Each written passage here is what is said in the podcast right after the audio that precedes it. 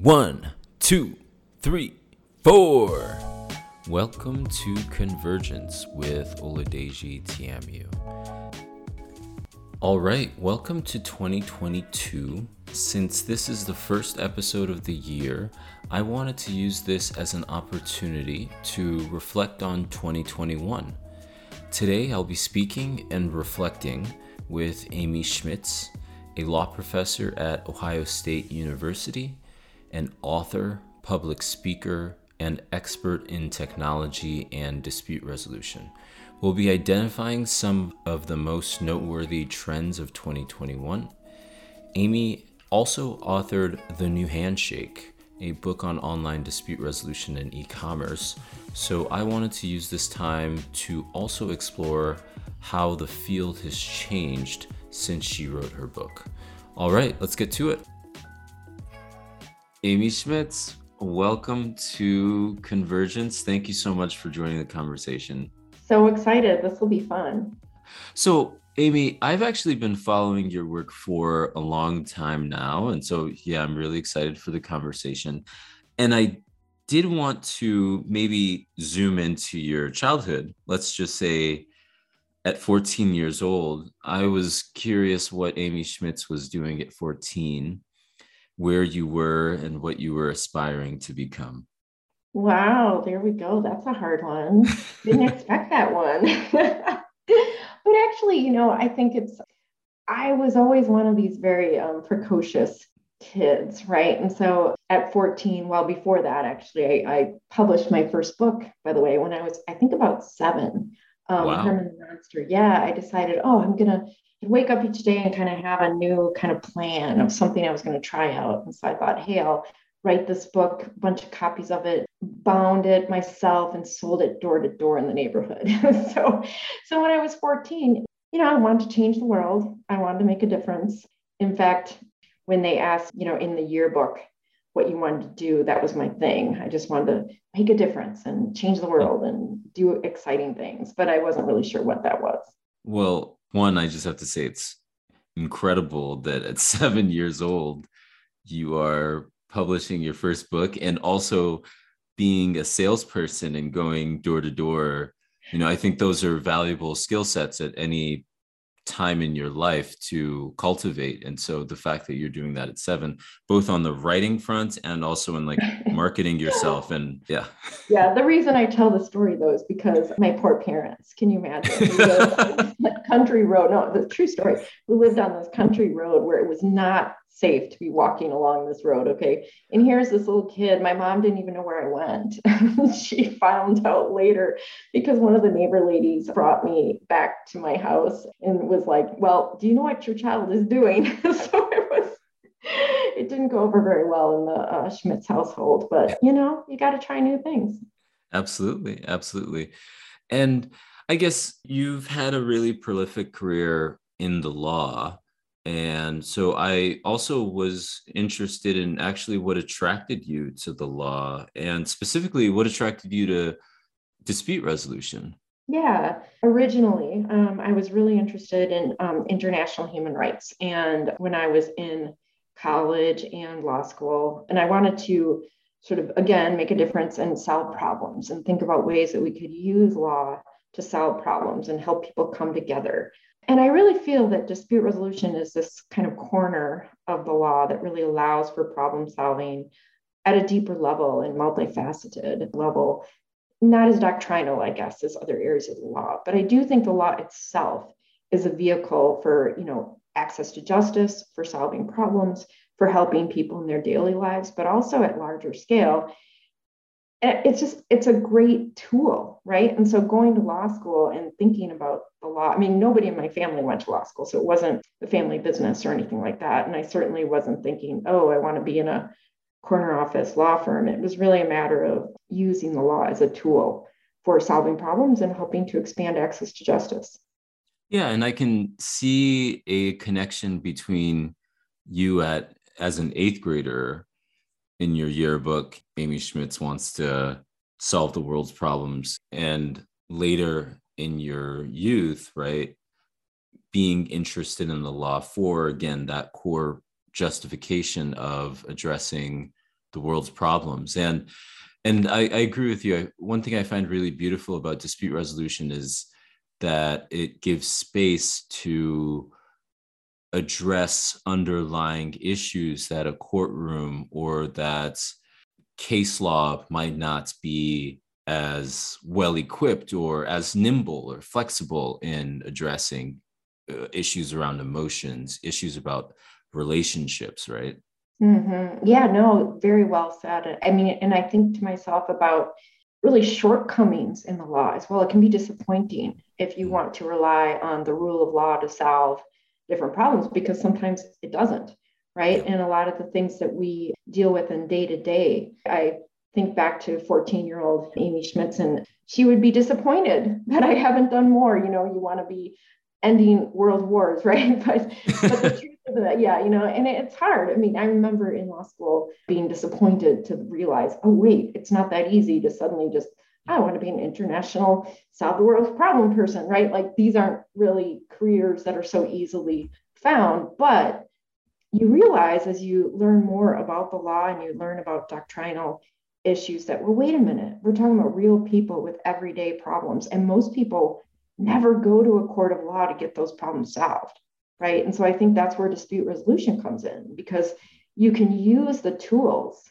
in dispute resolution in order to get into those things like emotion and relationships and helping people figure out ways to find resolutions for their problems without having to go to a courtroom or having to hire a lawyer or deal with really the complexities of the law and the legal process. Yeah.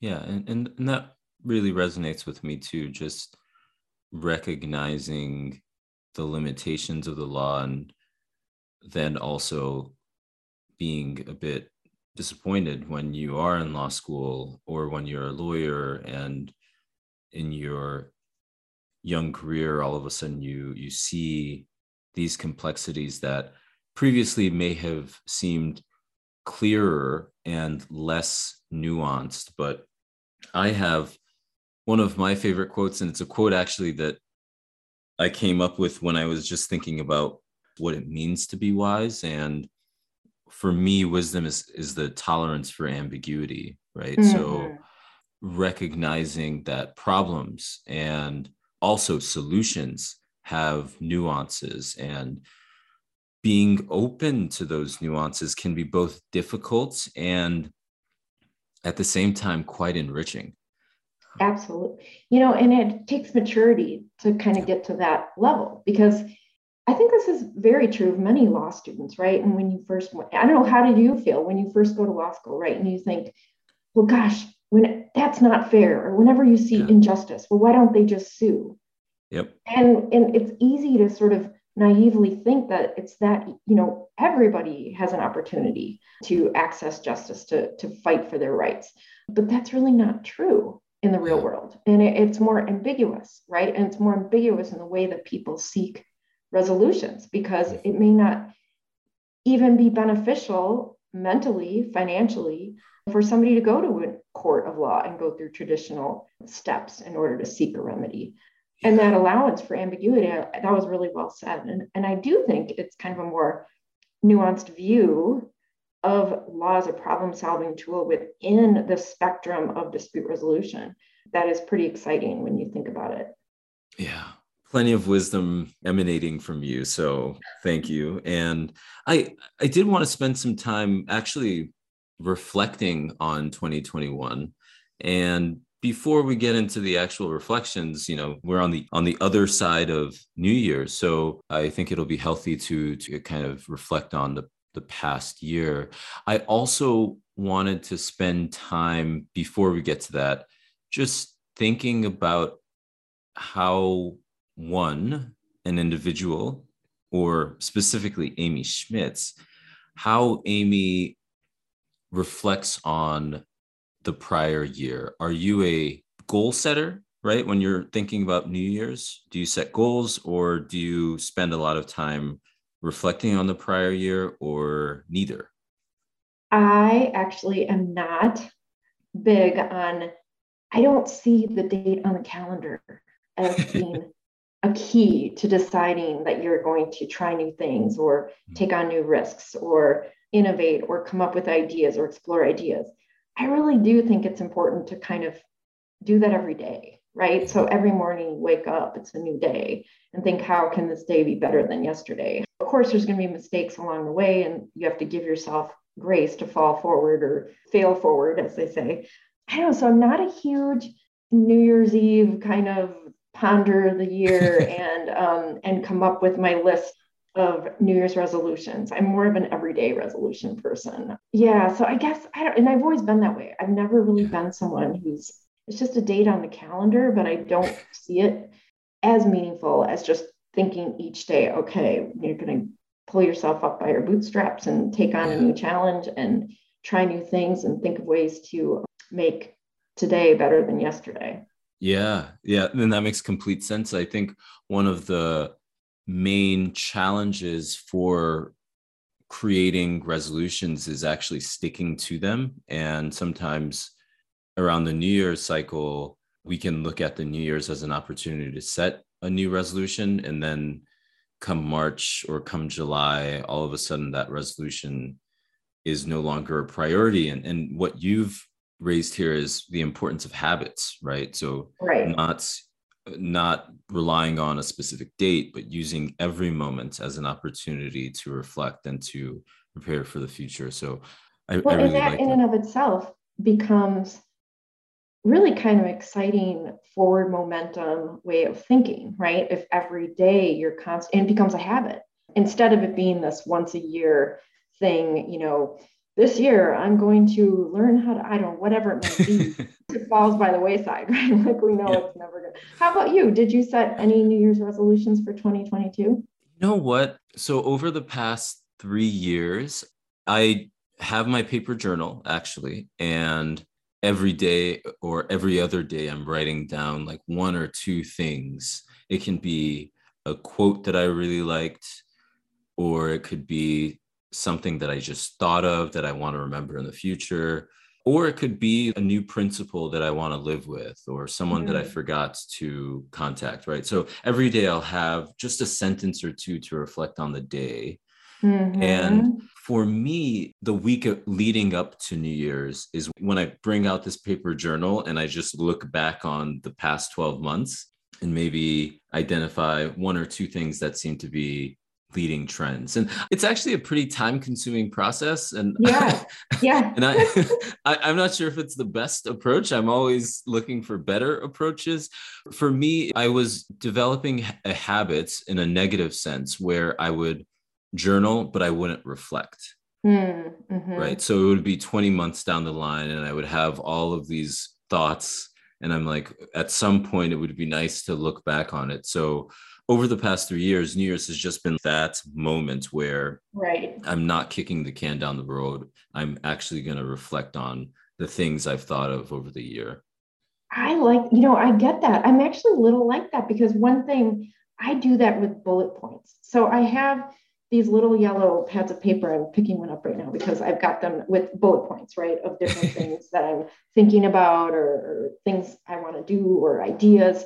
And then what I do is I rewrite them. Hmm. And it causes you to have to reflect, knock off the ones that you actually achieved, right? Get rid of the ones that really aren't great ideas, which I've done. you think, oh, this is this wonderful idea. Oh, not so much. Okay, let's cross that off in the new list. And I rewrite the list.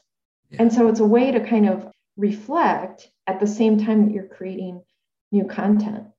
You're idea of the paper journal also brings me back to another sort of funny oddity of the 14 year old Amy Schmitz, which is no, this is true. I had this old desk that my dad had built that I would do my homework at and things like that. but there was like a trick drawer. There was like a drawer underneath the one drawer so you could like hide things in there. And I wasn't cool enough to hide, you know, I don't know, a six pack of beer or whatever. I don't know. No, instead, I would write these little poems and I wrote a lot of poetry and I would just throw it in there. And then every once in a while, I'd go back through and sort of reflect on these ideas that was part of this stash of poetry in the kind of secret drawer. And it makes me, I'm picturing you with your journal and it makes me I picture this kind of secret drawer where you have all of the ideas and then you go back and you go through and you think, oh, you know, I like that. I think it's, you know, maybe it's time consuming, but it's probably incredibly useful, you know, yeah. um, really useful. Yeah. Yeah. I think that time is both an asset and a liability. Mm-hmm. And for me, being able to look back on even like two years ago, right? And, and see what I was thinking on January 18th, 2020, and thinking about that and oftentimes crossing it off like yeah. horrible idea. And and sometimes I I marvel, I'm like, beautiful. I thought of that. I'm so glad I was actually thinking about that at that time in my life. Um, yeah. but but my fear is just forgetting. And so journaling is particularly important to me because I don't want to forget experiences I have or emotions I feel or thoughts that come to the surface. I don't want to let that drift off with time. Definitely. No, I'm a huge believer. I have to have my one of these little yellow pads of paper and a pen with me at all times. And if I don't, it's like a phobia or something like, oh no, I can't write it down. Wait, I need to take a note. And I just, it's, it's very, I'm with you on that because you don't want yeah. to forget it, right? And, yeah. and, you don't know what if this is the best idea I ever had, right? um, you know, yeah, yeah, that's great though. And, and I don't think it's a waste of time. I think it's, and that's as problem solvers, right? And I, I do think many in the field of dispute resolution are inherently problem solvers. And, and as a problem solver, I think it's always really important to allow for brainstorming, right? And to allow creative energy to come up with new solutions and ideas, which again kind of goes back to your original question in terms of doctrine. Doctrinal law is fairly regimented, right? I mean, look at the rules of civil procedure. They don't allow for the same kind of flexibility that we see in mediation, for example. And I, I think that problem solving at the core of dispute resolution lends itself to creative thinking, and creative thinking begs for brainstorming. yeah. And some ideas might be horrible, but one or two of those ideas might be brilliant. Yeah. Love that. Well said. Well said. So I, I did want to spend some time thinking about the year 2021. Mm-hmm. And I know you spent a lot of time thinking about the complexities of dispute resolution and how technology impacts or informs or detracts and impedes dispute resolution. And you're all into the nuances of that. So I wanted to spend some time actually thinking about 2021. And maybe the first question I'll ask is for you, what's the three leading trends in dispute resolution were for 2021? It's a tough question. Mm, yeah, because that's only, I only get to choose three. um, and I actually didn't expect you to ask it. So now I got to really think here on them. You know, I want to start off with something unexpected instead of saying, oh, you know, the easy answer would be like, oh, blockchain, AI, you know, something cool, right? I think what we've learned in 2021 and 2020 and over the course of the pandemic, reinvigorating deeper thought about when and how we need human interaction in the dispute resolution process. I think the psychology, I think Jean Sternlight and others and some of this work is really important. And, it, and even me, somebody who's very, you know, bullish, as you would say, on um, ODR, online dispute resolution, and the use of technology in ways that, you know, technology is not going to go away. And we've definitely seen with the pandemic how it's really become incredibly important in dispute resolution in our daily lives and our daily interactions.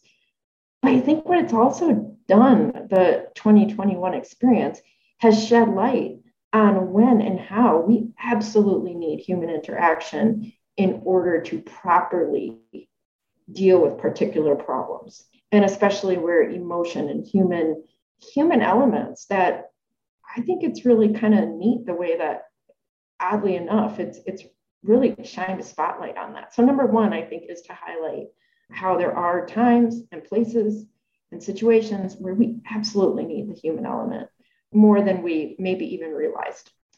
I think, secondly, is to be more creative um, in digital dispute system design, meaning this. One thing that I've noticed over the course of 2021, especially, um, being in this field and somebody who's kind of been in the field for a long time, there's now this kind of idea and expectation that it's just Zoom, right? Zoom mediation, Zoom arbitration, Zoom, we'll just Zoom. And you're missing out on all of the complexities and all of this different propensities and excitement and creativity that can be involved in true digital dispute design. And so I think there's beginning to be more of an awareness about this because we've seen some court programs, for example, where they thought, oh, we'll just use this particular platform without thinking about whether or not that platform actually fits the problem, right? I mean, you don't just have to fit the forum to the fuss, you have to fit the tech to the fuss. And so I think another trend and something we're going to see on the horizon, especially as we move into 2022, is this need for more thoughtful digital dispute design. I think that's also kind of one of the big things. I'm sorry. I just want to intervene on that one because that's really interesting. One, when the pandemic started, it felt quite revolutionary that so much was being zoomified if you will right and people were navigating those connection issues. People were navigating trying to get a subscription to Zoom if their workplace didn't offer it, or if the, the, they had bandwidth complications. Right? They were just navigating everything, but it always related to Zoom specifically. And obviously, at this at the start of the pandemic, Zoom. Zoom's market capitalization skyrocketed, oh, yeah. right? and, There's no question. I know. I was yeah. like, oh man, I wish I owned Zoom. yeah and and so it's quite interesting because we've kind of reached a almost i want to say a saturation point with zoom. And in the with the students i supervise and the classes i've been involved with i've noticed that students also want to escape zoom and it isn't it's a bit too simple to call it zoom fatigue because i think that that is often equated with just internet fatigue but there have been mm-hmm. other applications that i'll use with students and they're excited they're excited to be mm-hmm. somewhere else besides zoom and so this all begs the question on this second piece around creativity with digital dispute system design begs the question of the metaverse. And I just have to ask because the critique initially with Zoom was that you can't see everyone's body language. You, you can see their face, maybe you can see their shoulders, but it's a bit harder, it's more complicated to incorporate their arms, right?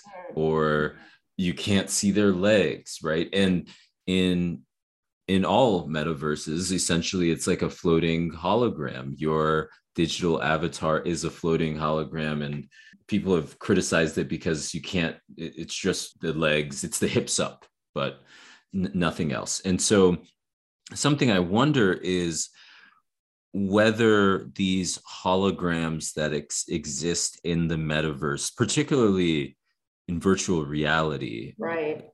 whether that has a role with being creative in digital dispute system design. Yeah that's an interesting so this is funny because way back in fact i'm picturing myself when i was a professor at university of colorado i can i remember i worked on this um, article that i do you remember second life? Yes i do. Yeah and i was it was all about how we could create use Second Life for dispute resolution. And um, and I was thinking about avatars and thinking about some of the ideas. And you know, there were law firms in Second Life, and there were legal issues, and it was actually pretty cool stuff. And I always thought, oh, there's got to be something to this, right? And and then I've seen some of the programs. Um, in fact, Harvard has one for negotiation. Some of these ideas of using an avatar for like training and virtual reality training um, for negotiation, for example. I don't know. You know, I think there's a role. I think there might be a future for it. I think right now the technology is not sufficiently sophisticated. I wonder your take on it. I know when I've seen and tried to play with it myself, I found it a little creepy, but that was my own personal, you know, thought about these avatars.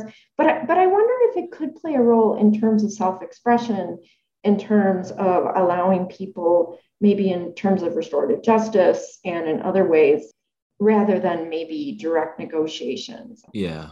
I do think though it's it's worth exploring, right? Um, as I said earlier, giving ourselves as a field license to try new things, right? And explore them and research them and think about how it could perhaps assist different individuals.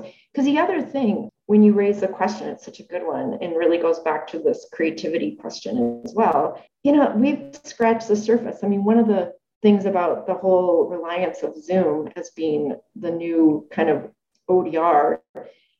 Zoom is a communication platform. Okay. It's not really built for online dispute resolution. And the one concern I have about constantly just relying on Zoom is that then you're just trying to replicate face to face processes using an online platform. Yeah. And that does kind of limit the creativity, right? And so things like considering avatars, considering modular processes, considering how you might be able to build in, you know, solution explorers and other things that could be helpful for individuals, then they don't get the same kind of credence that they need or attention or research, perhaps. I don't know. Yeah, all great points. And to be honest, the the rule of thumb is to never ask a question that you don't want to answer and i feel like i kind of broke that rule of thumb because i i truly don't know the answer to that question either in one instance it feels similar to how some could think about blockchain based odr mm-hmm. where you the technology of using blockchains in the odr process matches blockchain based transactions and so there's a parallel technology that would make it really right. effective so if you were to have blockchain ODR for family law disputes, it would be a waste of time, dare I say, exactly, because of that right. incompatibility. Right. And so part of me wonders whether that's platform based or technology consistent and platform based dispute resolution could be consistent mm-hmm. with the metaverse, right? Like Absolutely. you can have disputes in the metaverse and it would probably be more difficult to to bring in in-person court system to adjudicate metaverse disputes or right. it could also be difficult for for in-person mediators and arbitrators who perhaps understand the technology or the culture of the metaverse less. It could be hard for them to expect metaverse disputes to come to them. Right. right. So right. it could there could be a world where there is a metaverse arbitrator uh, office where mm-hmm. you go to, right? Yeah. No, that's what I pictured in my little second life dispute resolution. But what you but what you bring up, it goes back when it comes to a process, right? And it comes to any problem solving process, trust. You need to trust the process. We know that. That's, you need to feel, okay, this, it fits, right? You don't want the square peg round hole. And like you say, you don't want somebody who's not, if, if it doesn't fit, if the tag doesn't fit, then it's not going to work. You know, you can't have blockchain based dispute resolution for family disputes. It just, yeah, it, yeah that's definitely incongruent. Like, you know, it's not going to work in terms of trust because the participants, the individuals with their family law dispute, they're probably not going to trust blockchain. I mean, that, that's not going to be necessarily within their realm of thought. I mean, it could be, I suppose, but most cases it won't be. But what you bring up is a good one. For example, let me just throw this out there. As you were talking, I'm sort of visualizing. All right, what if you have within gamers okay now i've had lots of students that are very serious about their gaming right and i'm not a gamer i'm not a huge video game person but but but imagine if you are right and you believe strongly and, and you do what's it called twitch i think it is or something like that right yes um, and you're very serious about it i could see then having like a gamified resolution process that exists in sort of the game metaverse right totally and why not I mean, totally. it seems because you trust the process. If you trust gamification, I mean, same with we see with blockchain dispute resolution. Yeah. If, if you trust blockchain, right, and you trust smart contracts, it makes sense that you would want to submit to Kleros or Jur, um, yep. especially Kleros with the way that they work their system, because you trust the math, right? You are a crypto economist and you trust the math, and you probably trust the math more than you trust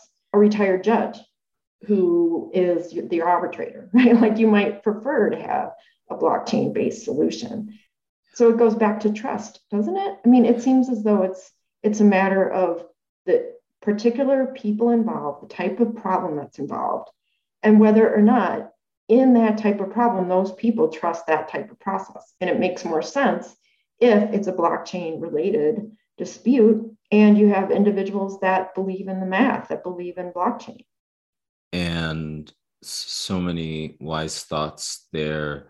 Trust is at the center of empowering disputants to feel comfortable and represented in the process, right? Like if, if trust is non-existent, it raises the question of the legitimacy of the outcome. If you right. have parties who are, you know, I, I don't believe in this outcome. And and frankly, we're just about celebrating the anniversary of the attempted coup, right? And I'm I'm not here to defend anyone, right?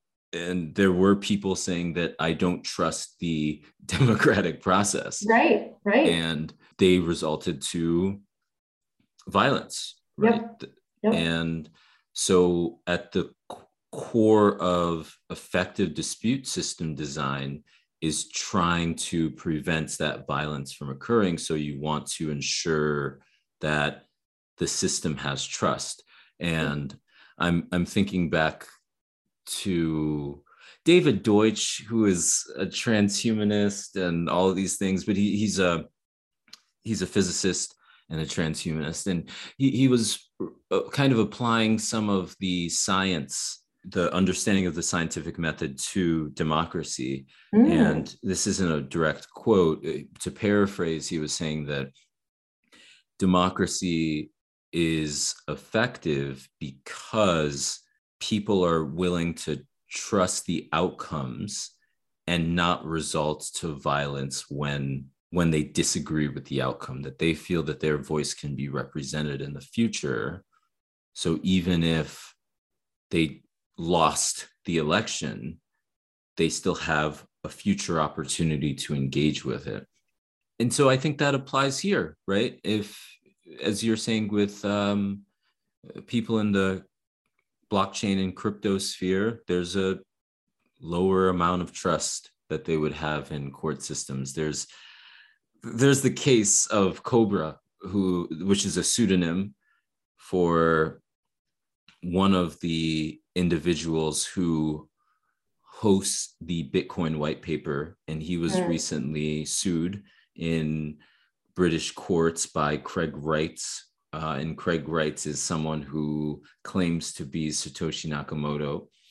And Cobra refused to appear in courts because he wanted to preserve his pseudonymous nature, didn't want people to know who he truly was. And there was a default judgment entered against him, so he had to take down the Bitcoin white paper on his on his website. And the default judgment alluded implied that Craig Wright's, who is kind of who's clearly not the inventor of Bitcoin, but claims to be. and, and, so the default judgment was entered in Craig Wright's favor because he was willing to show up and his counterpart refused to appear in court because he valued his pseudonymity. Right. And so right.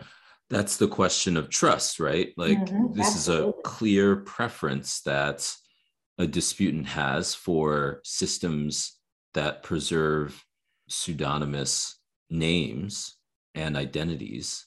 Yep. And yet the court system, the formal court system, isn't able to handle that. So I've rambled there. So you you mentioned that there was also a third trend that you think was at the forefront of dispute resolution in 2021. What was that trend?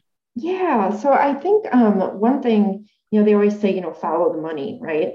And so one thing I've done in my research as well is to kind of follow the legal tech fund and follow other sort of angel investors and see where's the money going, where are the where are the investments flowing, right? Obviously, that has huge impact on all different kinds of areas of the law and dispute resolution is not escaping that, right? I mean, we're seeing this as well. And the flows of money into building out and developing um, data analytics and AI, I think is really quite astounding to watch. You're seeing it in all different areas, right? We see Westlaw and Lexis, you know, having their own different abilities. We see more use of um, artificial intelligence um, in courts, um, China being a prime example, and in different types of dispute resolution processes. And I think we're going to see more and more of this. You know, I think, you know, we can say be fearful of the robot judge, but, you know, it's already happening. And if you really think about it, many of these processes have been around for a while where there's a certain element, especially in low dollar disputes. I mean, you look at Amazon, right? Um, when you want your money back, and if it's a low amount of money, you just get it. and it's quick and it's fast, and there's probably no human involved in that transaction. Okay. I mean, think of all of us um, if you've ever had any sort of consumer issues lately, right? And you're in the chat, it's usually not a person. Okay. Yeah. If you think it's a person, you're kidding yourself, right? And we've all seen it and been frustrated by it, but you know, it's not going to go away. And so I think it's up to us to sort of look under the hood and make sure that we agree with how and when it's used and that it's used ethically and in the best way. But I think it's a trend that's not going to go away. It's just going to grow in importance because um, companies like the efficiency. They like to save money. Now, I would argue that in many circumstances, it doesn't actually become more efficient because it might just create more disputes. Like me, when I'm getting mad because my cell phone provider is trying to just give me some sort of robo chat instead of dealing with the problem, well, then it's more, more, more upset, right? But, but I think that that is another trend that we definitely saw in 2021, and I think it's going to continue. It's not going to go away anytime soon. Yeah, and that's such an interesting point because it relates in a almost paradoxical sense to one trend that I think really stands out for 2021 outside of dispute resolution would be a new value on labor. And mm-hmm. throughout the country, we're seeing labor shortages. We're seeing restaurants have to close not because people aren't ordering from there, but because they just don't have enough cooks, they don't have enough right. waiters and waitresses. We're seeing stores, small businesses having to also adapt. And and then since the pandemic has started, we've also seen in the law, we've seen big law, we've we've seen law firms increase wages for for junior associates. So and uh, this is all responding to market demands for the most part because there, there there's a shortage to a certain extent of lawyers in big law junior associates in big law and so they've had to increase their salaries to attract more people. And so we see on one hand this labor shortages in many areas of the economy and then we also see technology being incorporated in ways that almost or fully replaces the human and, and and that is very interesting i mean we've seen that in the past with when you're checking out and there's no cashier right. and you just yeah. do your yeah. thing well uh, and with deliveries i mean i still you know i walk on campus and i'll see these little robo delivery you know, for delivering um, packages and things, and um, they're self-driving, right? And they are absolutely operating using artificial intelligence, learning their way. It's very interesting, right? And it, it makes sense, you know, it makes sense in these areas. But what you note, I think, really shows how the three trends of 2021 that that I mentioned become circular, yes. because this growth of AI and use of artificial intelligence kind of leads you back full circle to number one, which is this fact wait, it raises and shines a light on these areas where we need humans. Because what you're talking about with needing more associates and needing lawyers, the thing that is needed are lawyers who have good emotional intelligence, right? Mm. And have these people skills. It actually brings us back and shines a light on the need for dispute resolution education, right? I mean, it shows how these courses and how students can really benefit by learning how to interview, how to counsel, how to negotiate, how to mediate. All of these different sort of more human skills become really important. And not to mention the fact that just people that you trust. It goes back to trust as well, right? And people you want to hang out with. I remember when I was working at the law firm in Seattle, we had um we had some very expensive consultant come in and look at you know trends in the market and and, and look at sort of how to raise your bottom line and all the rest of it and, and what what the clients really want and time after time what clients really wanted they don't hire law firms they hire lawyers they hire people they want not only someone who's really smart and is able to analyze things but they also want someone who they want to hang out with someone they want to talk to right? I mean, there's the pinky factor. I remember there, I worked with this um, partner who would say the pinky factor. And I think that just kind of brings us back full circle to this idea that sometimes you just really need the human element.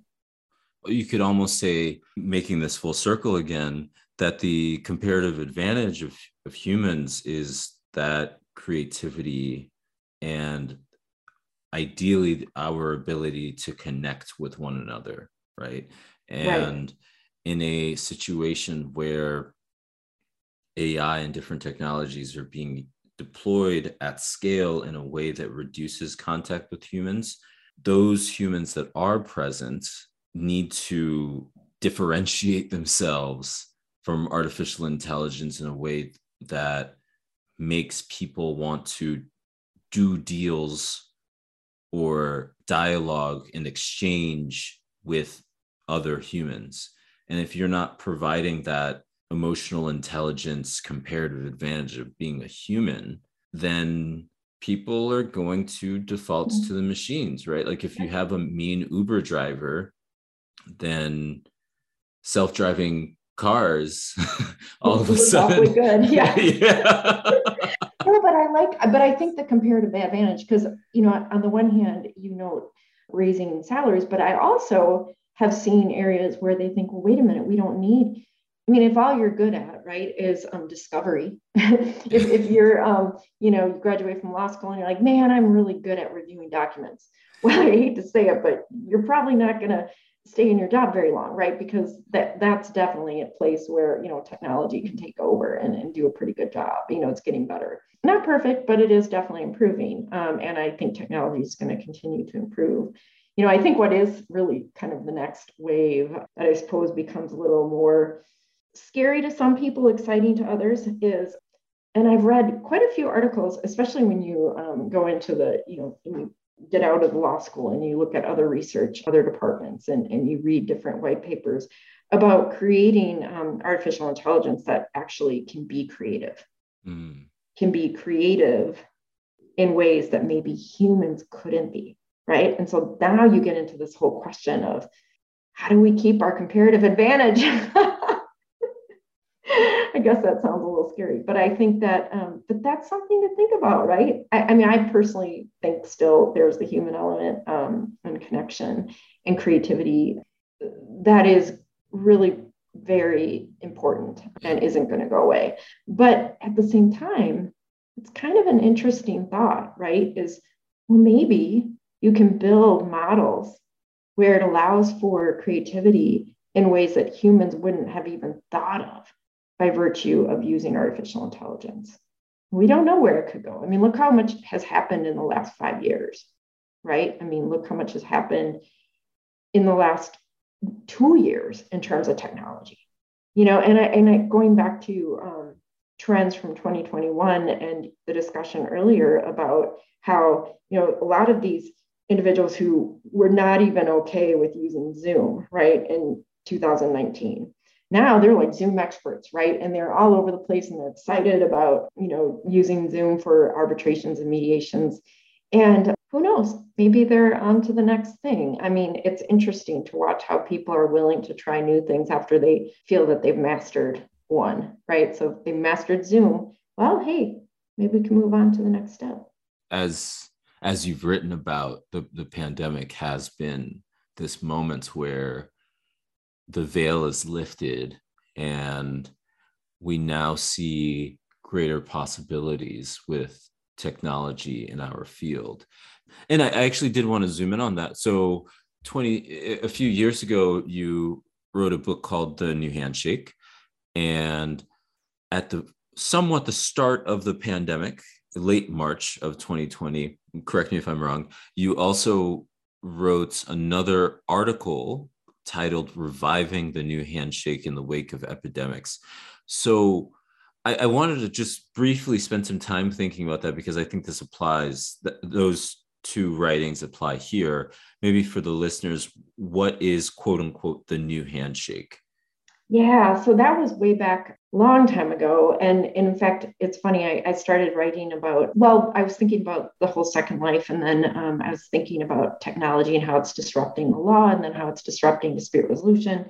And Colin Rule, at the time, um, he was at Modria and he had reached out and said, Hey, you're writing about ODR. And so then I, why don't you come to one of these ODR conferences? And then, you know, I became a fellow of this National Center for Technology and Dispute Resolution and doing research about the te- technology and how it's disrupting dispute resolution. I was an appointed expert, and so was Colin for the uh, UNCITRAL Working Group 3, which was um, the idea was to create an online process for resolving international e commerce disputes. It originally it included business to business, but then they kind of narrowed it down. It started in 2012, it ended in 2016 without any really definitive um, process. They hoped it would continue, but but Colin and I thought, well, wait a minute, we could, you know, if you build it, we'll build this field of dreams and we're going to write a book about what this could look like to really help with consumer protection um, and really give a new handshake. Um, and, and I thought about as a kid, I guess we're full circle to 14 year old Amy riding my bike to go pick up corn. You know, I'm not kidding. We would go get corn from the farmer who lived down the road and then you know you look him in the eye you give him the cash and he shakes your hand or she shakes your hand and you know that they're good for it. You know that if you open up that you start shucking the corn and there's worms in it or whatever you can go back and they're going to that handshake was like a trust mark right? It was trust. It was building trust and you believe in, that you're going to follow through with your promises. And of course we've seen over time how you know it's a free for all in online purchases, especially. And, and you don't know. I mean, if you don't have a process for getting a remedy, you just buy it from some random online company and you don't have a remedy, you don't have that trust. And so, how can we build a new handshake? And so, the idea was how can we build trust in the marketplace by creating this field of dreams, a perfect kind of online dispute resolution process you know, we set out a blueprint, we set out reasons for it, um, and then we set out the actual blueprint of how this would be built in the new handshake. So it, it's a book that was really fun to write. Colin and I had a good time kind of brainstorming and thinking through, again, dispute system design and how you could sort of create this new handshake. So that's kind of it in a nutshell is how do you sort of revive trust in the marketplace by creating an online dispute resolution system that takes into account the types of problems involved, the stakeholders, um, the goals, and can be a way to really help consumers and companies connect in ways that are beneficial. Absolutely. So, so now that we're, who knows, is it five years or two years into the pandemic? To what extent has your concept of the new handshake changed as a result of the pandemic? Yeah. So, and part of why I wrote that essay was I was looking at the book cover and the book cover, you know, you have this cord, a computer cord that's in the shape of a handshake. And I was thinking about how, in the early days, especially, it was our lifeline, right? I pictured that computer cord almost like a lifeline, a way that you could connect with your family, a way that I could visit with my parents on Zoom, a way that we could have connection despite the fact that we weren't connected, right? Um, and how you could continue resolving disputes and you could continue for the world to continue um, using these online mechanisms. And it really became like a lifeline, like a new handshake and reviving the new handshake and saying, hey, maybe this is a moment. Maybe this is the moment in time where we finally can build this out.